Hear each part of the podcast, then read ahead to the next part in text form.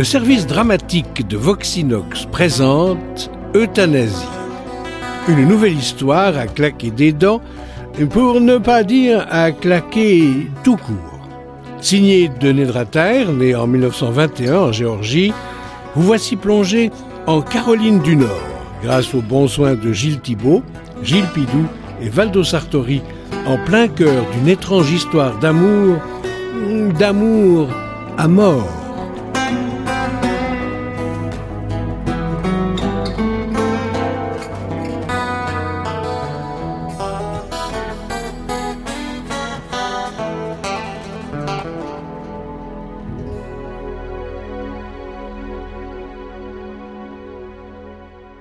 John Johnson savait qu'il lui fallait tuer sa femme. Il le devait. C'était la seule chose décente qu'il pût faire. Il lui devait ce minimum de considération. Le divorce était hors de question. Il n'avait aucun motif. Mary était douce, jolie, d'agréable compagnie, et elle n'avait jamais regardé un autre homme. Pas une seule fois dans toute leur vie conjugale, elle ne l'avait agacé. C'était une merveilleuse cuisinière et une excellente joueuse de bridge. Dans toute la ville, aucune maîtresse de maison n'était plus populaire.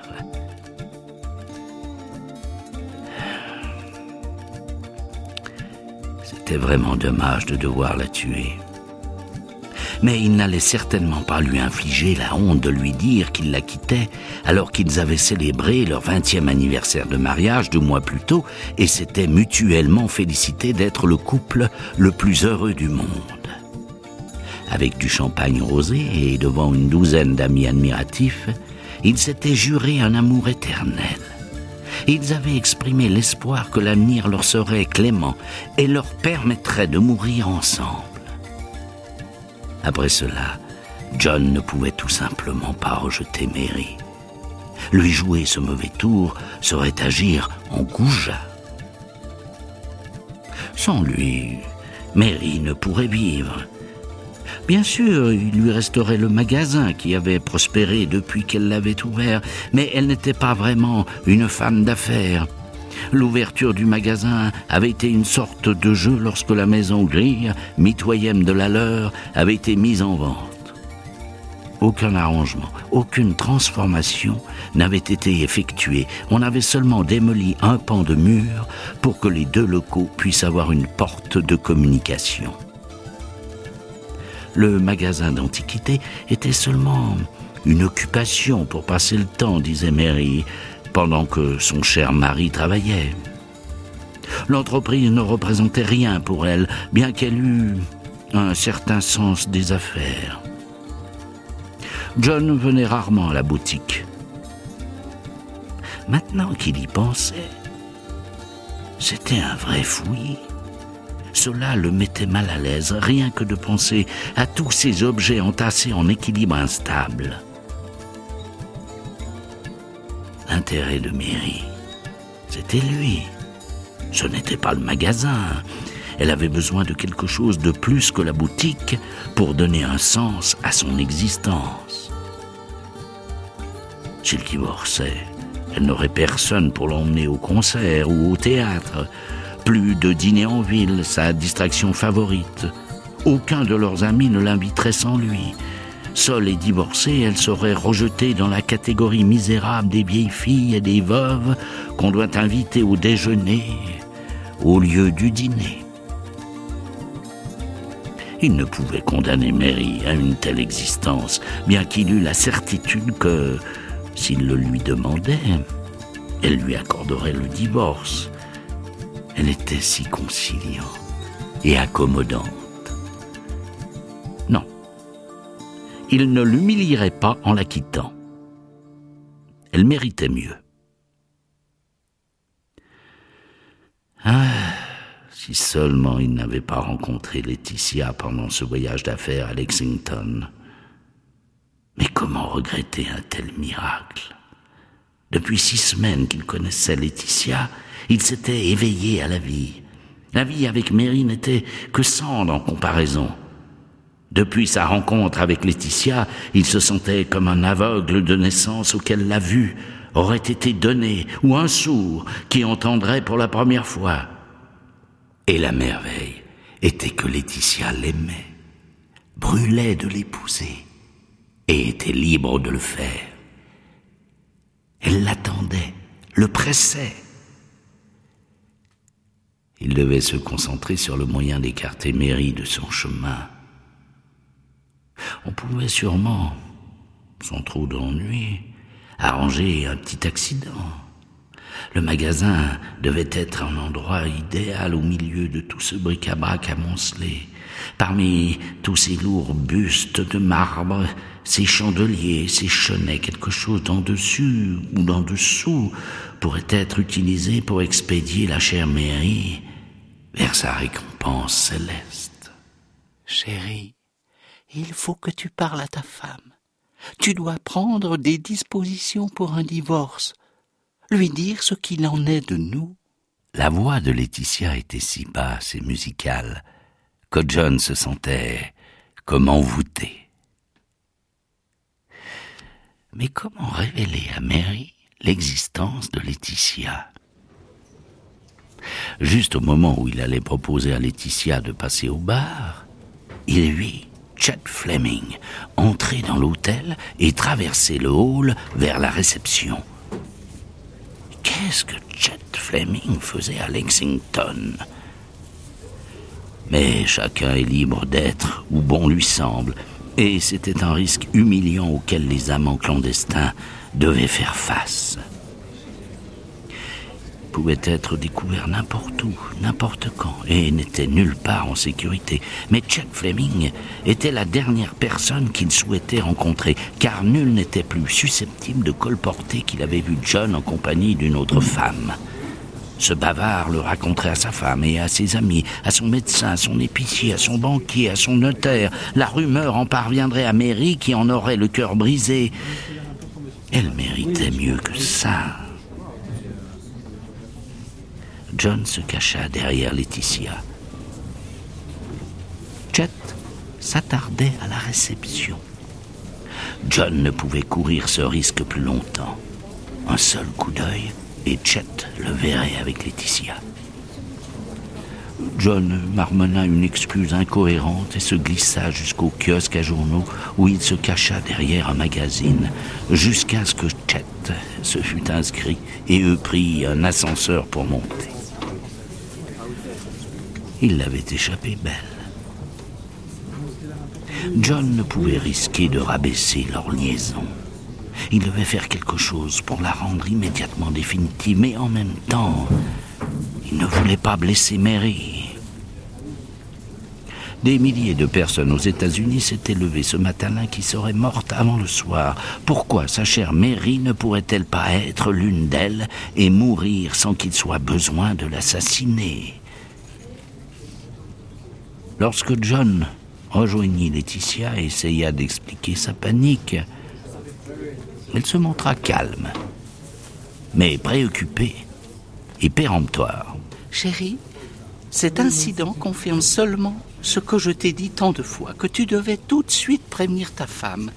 Nous ne pouvons pas continuer comme ça. Tu le comprends certainement.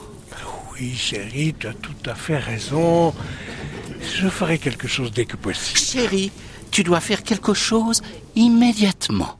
Chose étrange, Mary Johnson était dans le même embarras que son mari.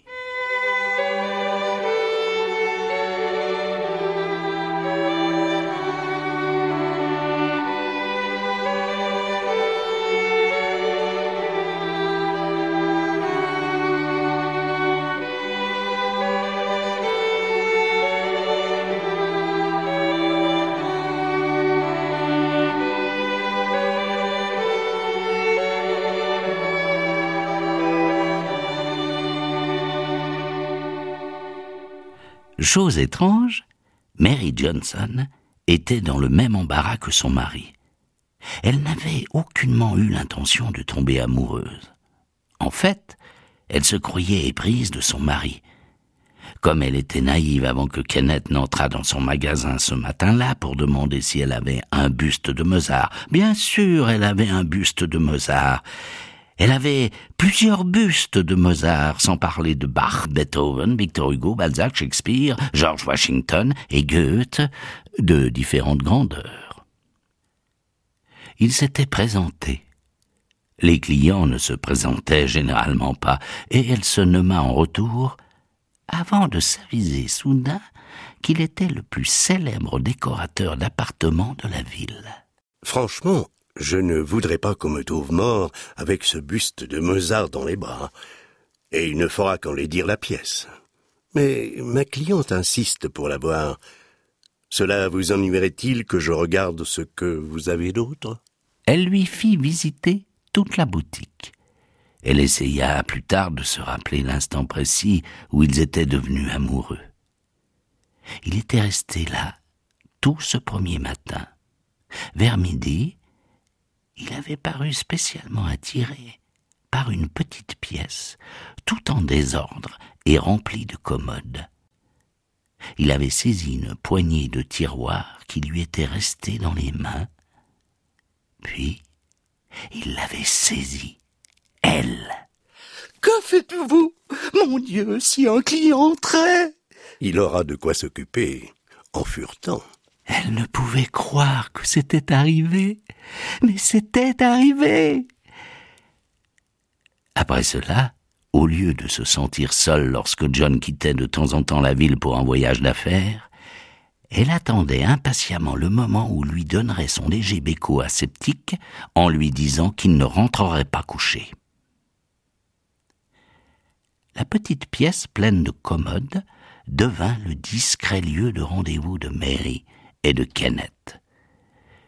Ils y ajoutèrent une chaise longue. Un jour, une voix leur parvint. Ils avaient été trop absorbés pour remarquer que quelqu'un était entré. Madame Johnson, où êtes-vous? Pouvez-vous me servir, s'il vous plaît?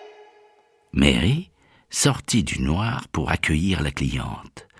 Elle tenta d'arranger le désordre de sa coiffure, consciente d'être trahie par son apparence. La cliente était Madame Bryan, la commère la plus accomplie de la ville. Madame Bryan raconterait que Mary Johnson se conduisait de façon scandaleuse dans son magasin. Maintenant, John apprendrait sûrement la vérité. Heureusement, Madame Bryan était préoccupée, s'étant prise de passion pour le style hollando-pennsylvanien. Elle voulait voir des barattes à beurre et des coffres de mariage. C'était une chance, ainsi que le dit plus tard Mary à Kenneth. Celui-ci refusa de se sentir rassuré. Je t'aime profondément et honorablement. J'ai des raisons de savoir que tu m'aimes aussi. J'en ai assez de cette clandestinité, je ne l'endurerai pas davantage. Entends-tu? Nous devons nous marier. Dis à ton mari que tu veux divorcer. Kenneth continua à parler divorce, comme si un divorce n'était pas plus difficile à arranger qu'un rendez-vous chez le dentiste. Comment pouvait-elle divorcer d'un homme qui avait été aimant, bon et fidèle pendant vingt ans? Comment pouvait-elle le priver de son bonheur? Ah, si seulement John pouvait mourir. Pourquoi n'avait-il pas une crise cardiaque? Tous les jours, des milliers d'hommes meurent d'une crise cardiaque. Pourquoi pas son cher John? Cela simplifierait tout. Même la sonnerie du téléphone avait une note de colère lorsque Mary répondit. Kenneth, à l'autre bout du fil, était furieux. Bon Dieu, Mary, cet après-midi a été insultant. Je ne me cacherai plus. Je ne me dissimulerai plus derrière des portes pendant que tu montres des barattes à des clientes. Nous devons nous marier immédiatement. Oui, chérie, sois patient. Je n'ai été que trop patient. Je n'attendrai pas plus longtemps. Elle savait ce qu'il entendait par là. Si elle perdait Kenneth, la vie serait finie pour elle. Elle n'avait jamais ressenti cela à propos de John. Cher John, Comment pourrait-elle le rejeter? Il était en pleine force de l'âge, il pouvait encore vivre des dizaines d'années, toute son existence était centrée sur elle, il vivait pour lui donner du bonheur, il n'avait que des amis mariés, si elle le quittait, John serait condamné à une vie de solitude. Une seule conclusion était possible. Elle devait penser à une manière douce, rapide, efficace et propre de se débarrasser de John et vite.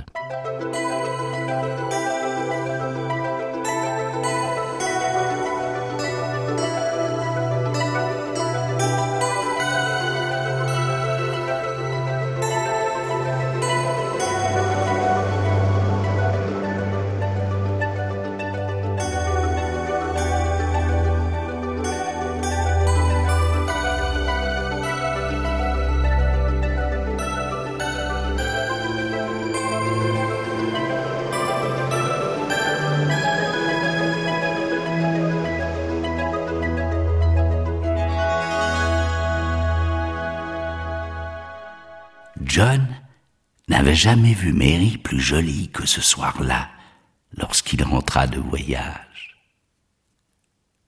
Pendant un quantième de seconde, il ne désira rien d'autre que vivre avec elle. Puis, il pensa à Laetitia, et cette pensée le convainquit que rien de ce qui les réunirait ne pouvait être criminel. Il devait aller jusqu'au bout de ce qu'il avait à faire. Il devait tuer Mary d'une manière aussi élégante que possible. Et le soir même. Entre-temps, il jouirait du merveilleux dîner qu'elle lui avait préparé. La simple politesse l'exigeait. Il était affamé. Il accomplirait le meurtre dès qu'il aurait fini de manger. Échafauder des plans pour la mort d'une femme tout en mangeant son soufflé au fromage semblait un peu sans cœur, mais il n'avait certainement pas l'intention d'être cruel.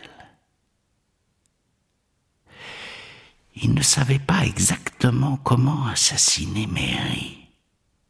Peut-être que s'il arrivait à l'entraîner dans la boutique, il pourrait arranger quelque chose là-bas, dans ce coin où se trouvaient toutes les statues. Mary lui sourit et lui tendit une tasse de café. J'ai pensé que après un si long voyage, tu aurais besoin d'une bonne tasse de café, chérie. En effet, chérie. Merci. Juste au moment où il commençait à boire, il regarda Mary de l'autre côté de la table. Elle avait une expression bizarre. John en fut interloqué. Ils avaient été si proches pendant toutes ces années qu'elle devait lire ses pensées. Elle devait savoir ce qu'il projetait. Puis elle sourit du sourire radieux qu'elle lui avait toujours adressé depuis leur lune de miel. Tout allait bien. Chérie, excuse-moi une minute. Je viens de me rappeler que je dois regarder quelque chose au magasin. Je reviens tout de suite. Elle sortit rapidement de la salle à manger, traversa le hall et entra dans le magasin. Mais, contrairement ce qu'elle avait promis, elle ne revint pas aussitôt. Si elle ne se hâtait pas, le café de John serait froid. Il but une ou deux gorgées et décida d'aller voir ce qui retenait Mary. Elle ne l'entendit pas entrer.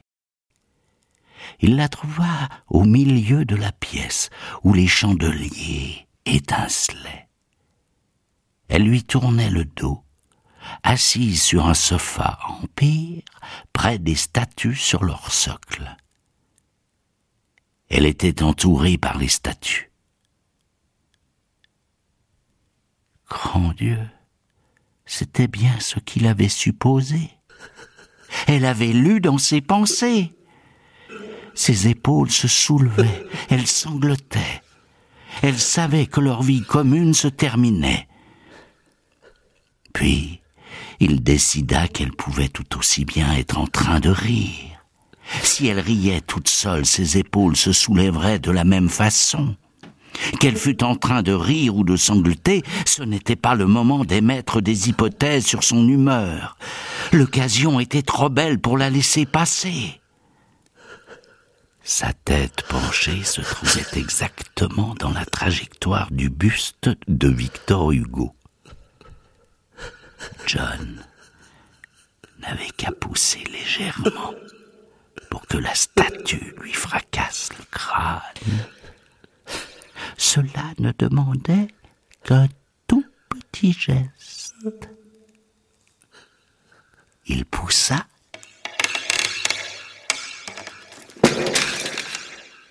C'était si simple.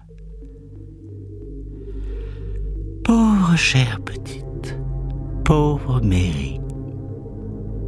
Mais tout était pour le mieux, et il ne se blâmerait pas de ce qu'il avait accompli.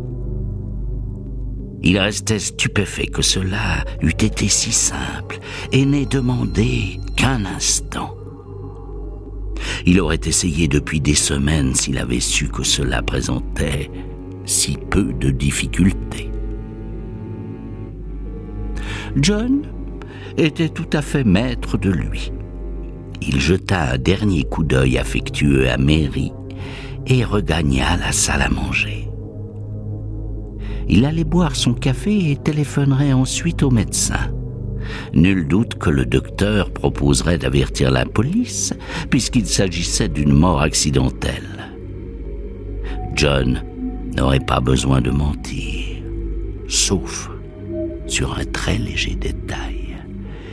Il devrait dire que, sans doute, un mouvement de Mary avait fait tomber le buste. Son café était encore chaud. Il le but sans se presser. Il pensait à Laetitia. Il aurait voulu se payer le luxe de lui téléphoner que leur vie commune était maintenant assurée et que, après un décent intervalle, il pourrait se marier. Mais il jugea préférable de ne pas prendre de risques il attendrait pour appeler Laetitia. Il se sentait joyeux, mais calme. Il ne se rappelait pas avoir jamais été aussi détendu. Cela provenait sans doute du soulagement d'avoir accompli ce qui devait être fait. Il avait même sommeil. Il se sentait plus ensommeillé qu'il ne l'avait jamais été. fallait qu'il s'étende sur le divan du salon. C'était même plus urgent que de téléphoner au médecin. Mais il ne put attendre d'être sur le divan. Il posa la tête sur la table.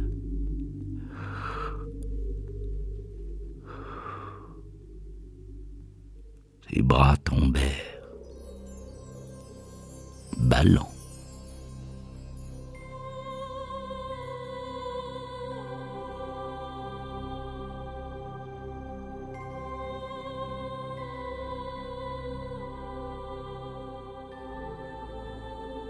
Aucun des amis de Mary et de John n'eut le moindre doute sur la manière dont s'était déroulée la tragédie. En vérité, le magasin avait toujours été un traquenard. Ce soir-là, Mary avait dû trébucher et avait fait tomber la statue sur sa tête. John avait été fou de douleur en la découvrant morte.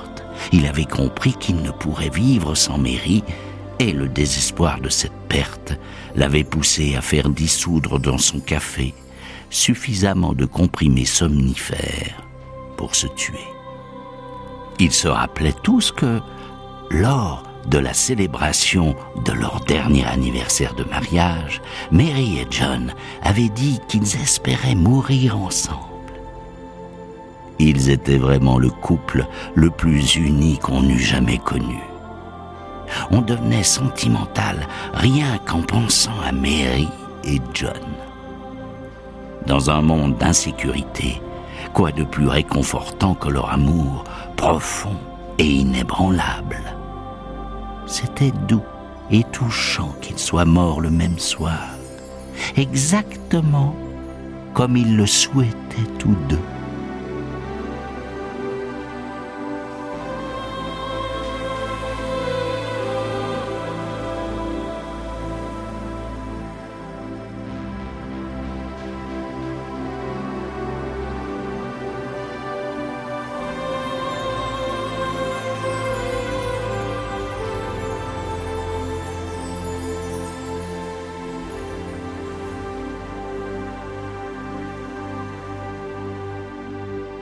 Euthanasie de Nedra auteur de nouvelles policières d'origine américaine, décédé en Virginie en 1990. C'était une production du service dramatique de Voxinox avec Gilles Thibault. Exactement comme ils le souhaitaient tous deux. Gilles Pidou. Nous devons nous marier immédiatement. Et Valdo Sartori. En effet, chérie. Merci. Au fait, Qu'en avez-vous pensé?